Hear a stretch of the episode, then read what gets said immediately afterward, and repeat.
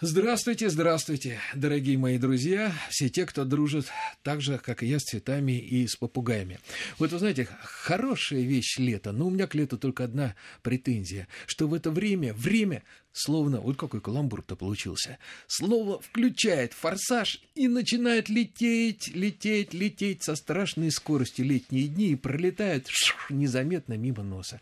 Поэтому вы на меня, ради бога, не обижайтесь, но в эти летние субботние дни мы в Кошкином доме все-таки будем чаще говорить о наших растениях, о садах и огородах, ну, о кошках, о собаках, о других животных еще наговоримся, когда пролетит наше драгоценное лето. Прошу любить и жаловать у нас в гостях в Кошкином доме Владислав Курочкин, э, президент группы крупных компаний, которые занимаются семенами и саженцами. Ну, во-первых, здрасте. Добрый день. Вы хотите Я меня... сразу хотел возразить. Не крупных компаний. В нашем бизнесе практически крупных компаний не бывает. Ну, я имею в виду в наших масштабах российских, да. Мы, я же не Ну, сравниваю вас с Голландией. Если э, между собой, то, наверное, одна из, из крупных, э, собственно говоря, не, не сильно, наверное, отличающая а там, от 4-5 других наших коллег, примерно по Ну, размеру. вот, кстати, давайте поговорим на очень серьезные темы. Потому что а, вот давайте посмотрим сейчас с высоты птичьего полета на то, что происходит в нашей огромной стране, причем еще в контексте некоторых исторических и политических событий.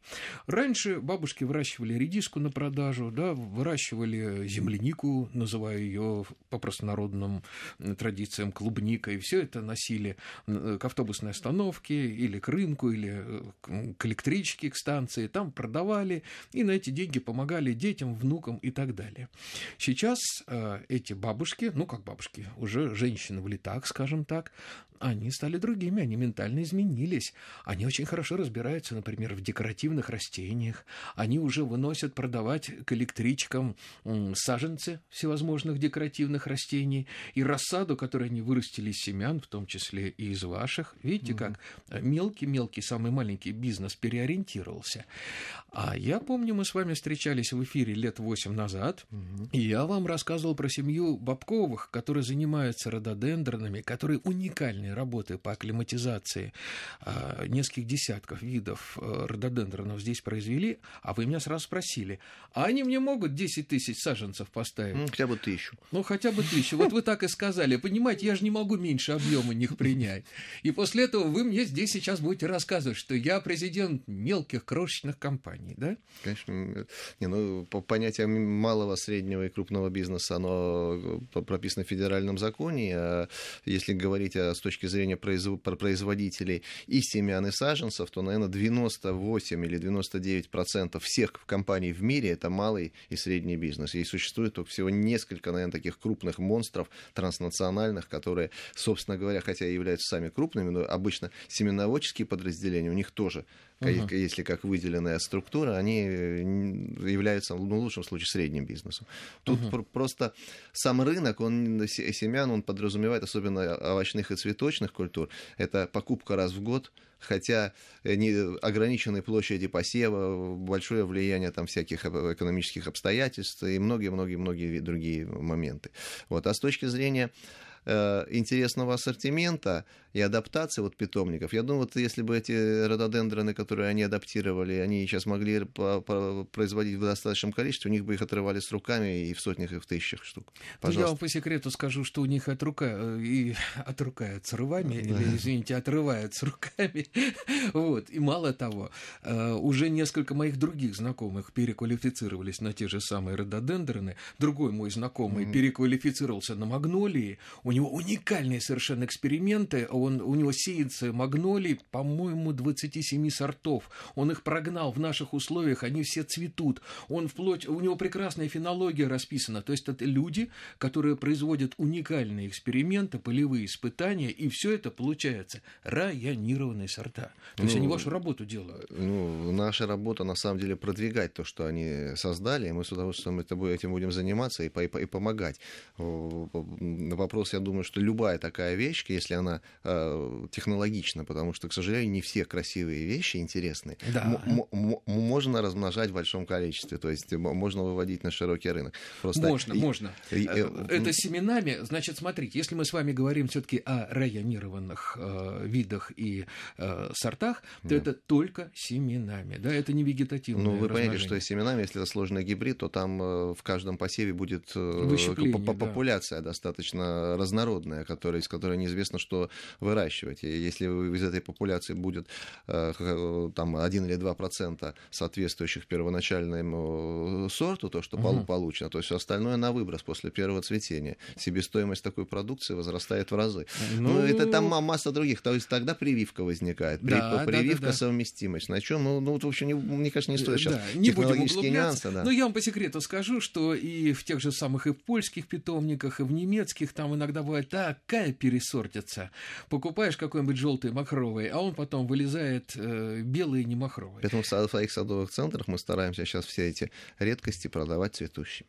Вот это правильно. Чтобы да. э, человек, который покупает, уже видел конечный продукт, как он будет вести у себя в саду. Может, он поменьше размером, но он уже с цветами, он уже как бы по- понятный совершенно. Абсолютно правильно, тем более, что, в общем-то, я так без ложной скромности достаточно хорошо разбираюсь э, в видах в диких, да, а что касается сортов, я их даже не запоминаю.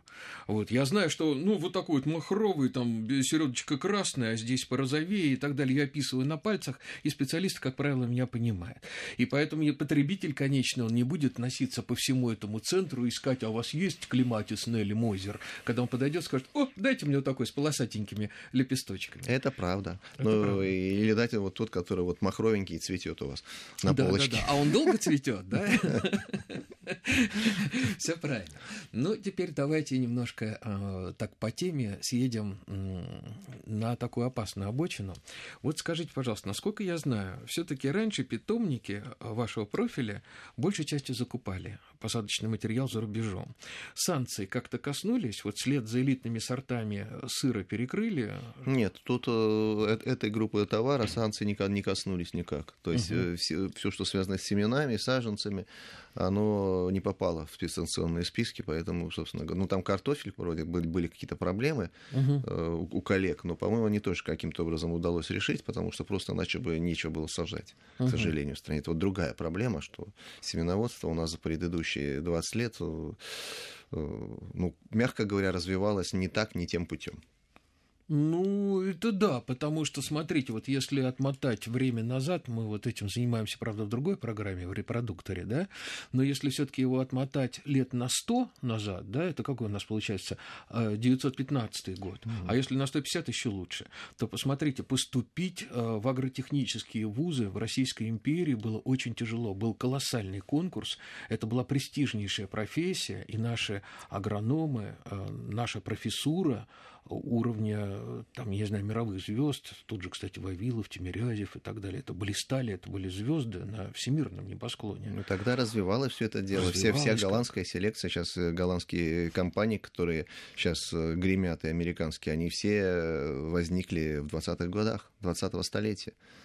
Реально. Э, э, Немцы там есть какие-то постарше чуть-чуть, но ну, голландцы все вот буквально, вот я говорю, в то время, когда Россия уже все тут э, Мгм. ничего не стало всего частного, что было до этого, и, и началась промышленная революция, и, собственно говоря, большая часть, и, кстати, не только семеноводческих компаний, которые сейчас есть вот в Западной Европе, но в Голландии, они все оттуда, где-то из 20-х годов. Реально. То есть Там, они когда- что, за счет наших иммигрантов поднимали, нет, за счет нашей научной по- по- школы? Просто, я думаю, время, об- объективные обстоятельства. То есть технологический уклад начал меняться, Мгм. возможности появились другие, там селекция пошла, то те же Мендель, гибриды начали создаваться а- активно, э, на, на них начали работать. И, собственно говоря, в этот промежуток времени очень многое по- по- пошло туда. Когда у нас свелась гражданская война, там они развивались.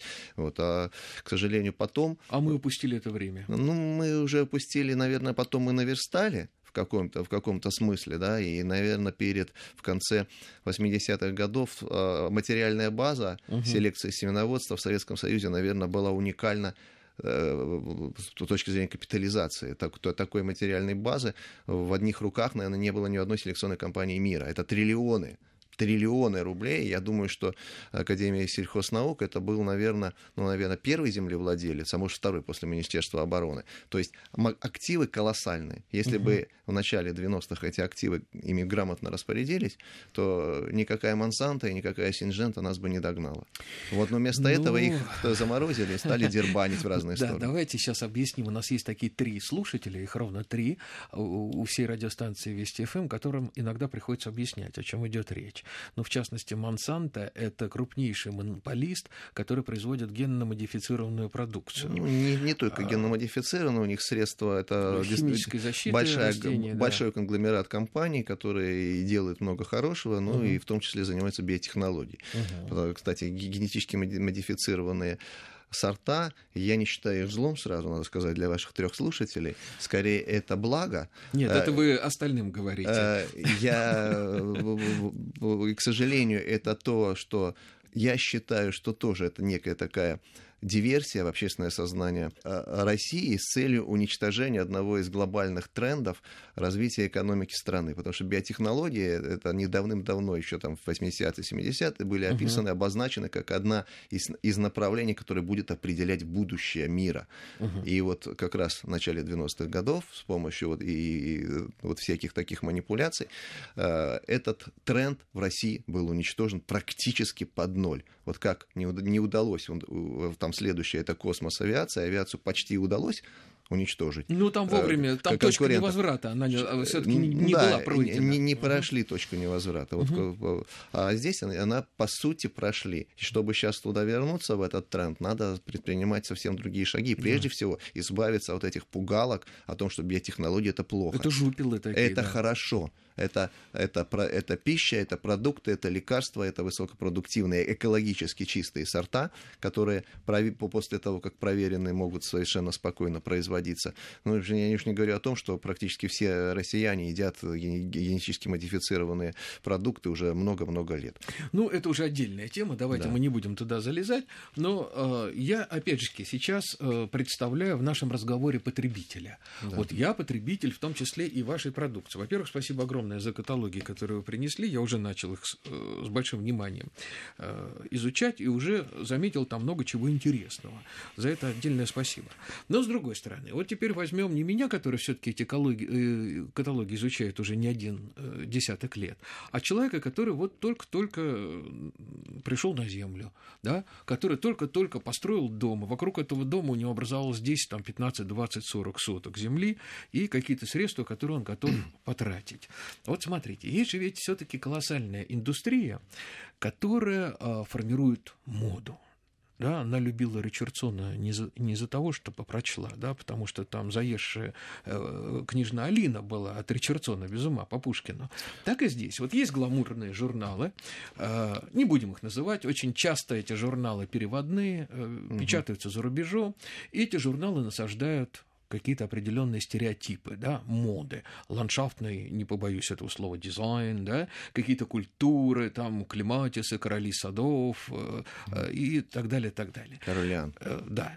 Ну, мы понимаем, о чем мы говорим. Потом выходят книжки, все о розах, все о тюльпанах, все о хвойниках. Это же все хорошо, там, да. Нет, ну когда человек... Э, он путает, он, начинает путаться. Да, будь то доктор какой-нибудь, э, имя рек, когда мне этот доктор говорит все о хвойниках, у меня уже недоверие к нему возникает некоторое. Mm-hmm. Если он знает все, а потом в хвойниках почему-то у него там а. оказывается и гинго билоба, и не пойми, какие другие растения. Я сейчас о другом. Я прекрасно знаю, как снимаются постановочные э, фотографии в этих журналах, mm. да, когда в саду втыкаются вот эти цветущие розочки, потом оплетается это все цветущей лианой и так далее, делается снимок, а я просто вижу по этой композиции, что вот это вот с этим в такой тени вот так цвести не будет. Но человек-то хочет получить то же самое – вот скажите, вы ориентируетесь на эти гламурные журналы тоже? Э, нет, э, мы э, дело не в, не в этом. Это же не мне кажется, тут особой моды нету. Если речь идет о стилях ландшафтной архитектуры, наверное, тут есть мода. С точки зрения сортового ассортимента, мне кажется, особой моды нету. И те же самые сорта тюльпанов существуют там, я не знаю, десятилетиями одни и те же. Ну, сорта и, тюльпанов, да. Ну, пожалуйста. Дек- дек- декоративные деревья, там те же декоративные яблони, там были одно, одно поколение менее декоративных. Ну, Сейчас да. появилось более декоративных. Мода природа тут ни при чем. Эти просто красивее, компактнее, у них махровые цветы, они действительно красивее. То по, по фруктам я уже вообще не говорю, что там селекция двинулась очень далеко. Мы надеемся в течение двух-трех лет вообще представить весь набор фруктов, которые совершенно спокойно зимуют, зимуют там в средней полосе, да, да, даже до третьей зоны. Э, как канадцы э, последние 15-20 лет э, работали очень интенсивно, это там Мичиган и Северный. Ну подождите, вот. ну канадцы и, могут... И, и, и, и мода здесь ни при чем. Мода ни при чем. Просто ну, появляется зона, лучший зоне, сорт. рознь, понимаете? Нет, ну как, третий... Ну так, ну помимо зон же ведь все-таки вот взяли тоже Канаду, да. да? Ну возьмите там, я не знаю, Польшу, например, да, которая, может быть, севернее нас, но там Балтика рядом. Нет, там, еще раз. Там вистерия цветет и не вымерзает, вот там та... бамбук зимует. Да, да, да, там вот зоны, они определяются, прежде всего, если по USD брать, америк, угу. по, американской, по минимальным нижним температурам. Там есть дополнительные э, классификации в этих зонах. Есть, да. Э, Трёмпса, пожалуйста, по, Норвегия. По, по, по Ворота Арктики. Э, э, Глициния оно... висит и цветет. Я оно... рот открыл. Это значит пятая, шестая зона по, угу. по USD. Надо посмотреть, где, где глициния. Там она и есть в этом регионе, это именно такая зона. Москва у нас считается э, э, пятой зоной, кстати если по USD брать, угу. а, а Подмосковье четвертый. Ну, по, по, по, по минимальным нижним температурам. И, соответственно, все это на картах отражено очень четко. И когда мы говорим про зонирование и рекомендации по выращиванию растений в зонах, это значит, она пригодна. Э, э, именно в этом месте выращиваться.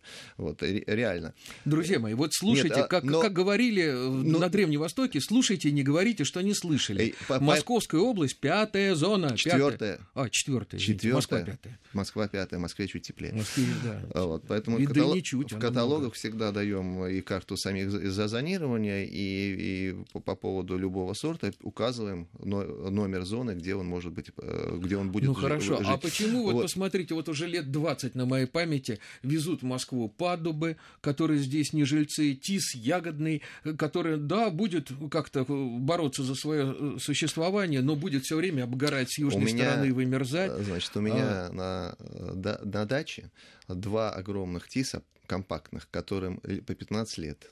Угу. Вот, приезжайте, посмотрите. Тис ягодный. Ну, Но компактная форма. То же самое паддуб. Есть компактные формы, которые у нас зимуют. Ну, глициния тоже у нас зимует, но цвести не будет. Э, а... Глицини разные существуют. Обычная глициния, конечно, не будет. Ну, в том числе, ну, их везут, везут и везут. Сейчас и есть я несколько других продолжить. видов глицини появились, которые цветут на побегах этого года, цветы дают. Не на да, по... это не китайская, не чанезис, вот. а я понял, про вот. что вы говорите. Я, не такая декоративная. Я, я, не, она у нас может выращиваться. Кроме того, многие э, у нас же много фанатиков, они знают, что это критическое растение. Это не то, что он, но ему хочется добиться в конце концов, многие в оранжереи заносят на, на, на, на зиму какие-то растения, да, да, да, да. там их хранят, в подвал да. делают. Но это не потому, что человеку хочется это делать. Это понятно, что если его в парке посадить... Ну, оно подождите, умрет. стойте, Владислав Леонидович, здесь да. есть один очень важный и очень деликатный вопрос, да, потому что, а, что касается э, тех же саженцев, да, здесь очень трудно предъявлять какие-то рекламации. Вот, скажем, кто-то перекупил ваши саженцы и пошел их продавать в моем регионе. Я к нему прихожу, говорю, слушай, что ты мне продал? Ты знаешь, вон у меня все уши повесило сразу на третий день, и так, а ко мне пришел и сказал, так, подождите, а вы куда посадили-то? Ха, ну так что вы хотите-то? Вы что посадили-то на открытом солнце и так далее, и так далее.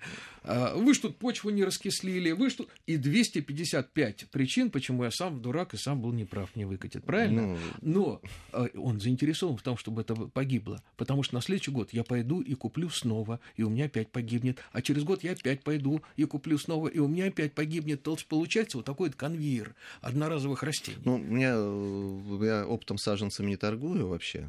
Угу. Поэтому как бы то, то, что мы продаем, это конечный потребитель, он всегда знает, что и как. Но э, мне кажется, что питомники, они дают сейчас исчерпывающую информацию, и я вот уже говорил перед началом, что динамика роста производства саженцев в Российской Федерации внутри страны очень хорошая. То есть там э, с полного нуля, наверное, лет 10 назад практически не было никакого производства. Вот э, все надо было заводить. И сейчас уже большая часть ассортимента, там, по крайней мере, лиственных культур каких-то таких вот, которым ну, не очень много лет вот этот угу. формат крупномеры, наверное, еще не производит. Оно во многом покрывается за счет наших питомников, и уже несколько сотни. То есть наши... Еще не тысяч. Так подождите, вы не... хотите сказать, что наши отечественные питомники, они уже стали... Они растут. Они стали конкурентоспособны с теми же там немецкими хвойниками, с теми же польскими... Я, я небольшой специалист, но в, в определенном сегменте, да. Я думаю, что в, в сегменте вот таких небольших растений, двух-трехлетних вполне. Угу. То есть, э, ну, насколько я понимаю, что для ландшафтного дизайна, там для больших объектов покупают большие растения. С этими, наверное, у нас еще нет, не просто вырасти не Вы знаете, меня очень э, смутные сомнения терзают, что э, многие растения, ну, пока еще не крупномеры, но, скажем так, среднемерные, да, они в зарубежных питомниках разгоняются гормональными препаратами до такого очень активного роста. И э, поэтому... Не знаю, я был во многих питомниках, питомниках посещал и в Европе, и в Соединенных Штатах, у меня не сложилось такое впечатление. Так То есть просто покажете. им это не, не, не, нет необходимости. То есть у них площадей в тех же Штатах, например, столько, что земля, в принципе, там налоги с нее не берут, и они себе растут и растут. Но хотя, а кто с них не хотя, берет налоги? Ну, там минимальные налоги на сельхозтоваропроизводителей вообще, любых. Угу. Там и, и система вычетов построена, там НДС вообще нет, допустим, да, там не, не знаю, что такое НДС. И в Европе, кстати, тоже это поэтому 3% фермерского населения все штаты кормят, да? Ну да, в том числе и поэтому там угу. один там фермер, по-моему, 200 человек кормят в каком-то штате, они этим гордятся и вешают на все вывески. Угу. Вот. Э, поэтому, не знаю, просто они подбирают условия, климат хороший, где сезон более долгий, э, где прирост дают больше, угу. где вызревают нормально, риски зимние снижаются резко. Угу. Вот, сколько непригодно для нас, мы кое-что пробовали оттуда высаживать. Брали там саженцы, сажали здесь в контейнеры и смотрели. По многим как культурам... Себя ведут они, да? Да, отлично идут, никаких проблем нет. Нет, ну из Америки много чего идет, огромное количество интродуцировано американских культур. И смотрите, как пошли, кстати, все эти американские клюквы, да, американские да. голубики они как-то в очень большом ходу, и я знаю людей, которые, в общем-то, неплохие э, урожаи Сейчас все современные сорта земляники, угу. это либо Калифорния, либо Италия. А по лилейникам американцы ну, лилейники, впереди да. планеты все. И ирисы тоже а, самое. И ирисы то же самое. Ну, с ирисами, да, хотя ирисоводы есть совершенно фантастические у нас в России. Школа э, профессора Родионенко Ленинградского, это блистательные ученики. Ну, который... помогал книжку издать. Родионенко? Да. Ну, вот видите, у нас недавно Юра Пирогов был тоже известный такой рисовод, э, который читался о новых сортах, которые он зарегистрировал и вывел. Так что у нас работа-то тоже не стоит на месте. А знаете, как писал поэт Озеров, талантам надо помогать, бездарности пробьются сами. Вот помогайте талантам? Ну, стараемся по, по, по мере возможности. Но та, таланты иногда тоже странно себя ведут, на самом деле. Ну, на то они и таланты. Знаете, художника каждый обидеть может. Владислав Леонидович, э, все таки не оскудела земля русской талантами, а вы как их зорким взглядом все таки высматриваете, да? Ведь, э, ну, надо же, надо же как-то развиваться. Ну, мы стараемся, и безусловно, но поскольку все таки э, для того, чтобы выводить какой-то продукт на рынок, мы должны иметь минимальное количество. То есть э, делать упаковку меньше определенного объема невозможно. Угу. Это будет ну, непропорционально дорого. То же самое включать в какие-то проекты, в каталоге нужно иметь минимальное количество гарантированное причем. И поэтому тут как бы есть еще такое преимущество у многих иностранных партнеров, обязательность называется, когда они да. под чем-то подписываются, они обеспечивают. А вот, а вот наши, вот почему я сказал, что таланты, угу. они не всегда понимают, что кроме того, что у тебя что-то хорошее получилось, ты еще должен его как-то продвинуть и, и, и гарантировать, что ты в определенные сроки сможешь что-то сделать. Да, это есть такое дело, но тем не менее все-таки какую-то работу, которую можно реализовать э, лет через 20, через 30 начинать можно прямо сейчас. Потому что вот я знаю, э, что касается тех же самолетов и танков, они проектируются, там, я не знаю, э, в один год, а уже доходят до реализации, до массовой, это где-то через 20, через 30 лет. Я и... думаю, уже меньше. Ну, уже меньше все, все эти технологические циклы, они очень уплотняются значит, угу. за счет современных технологий. Если, грубо говоря, скорость э, процессора увеличилась в 100 ну, раз, да, то да, согласен, согласен согласен. многие увеличиваются примерно пропорционально. А, так, секундочку. Вот на этом месте мы должны ненадолго прерваться. Я напомню, друзья мои, что у нас а, в гостях был Владислав Леонидович а, Корочкин, и мы буквально через три минуты вернемся в студию, продолжим этот разговор сразу же после краткого выпуска новостей.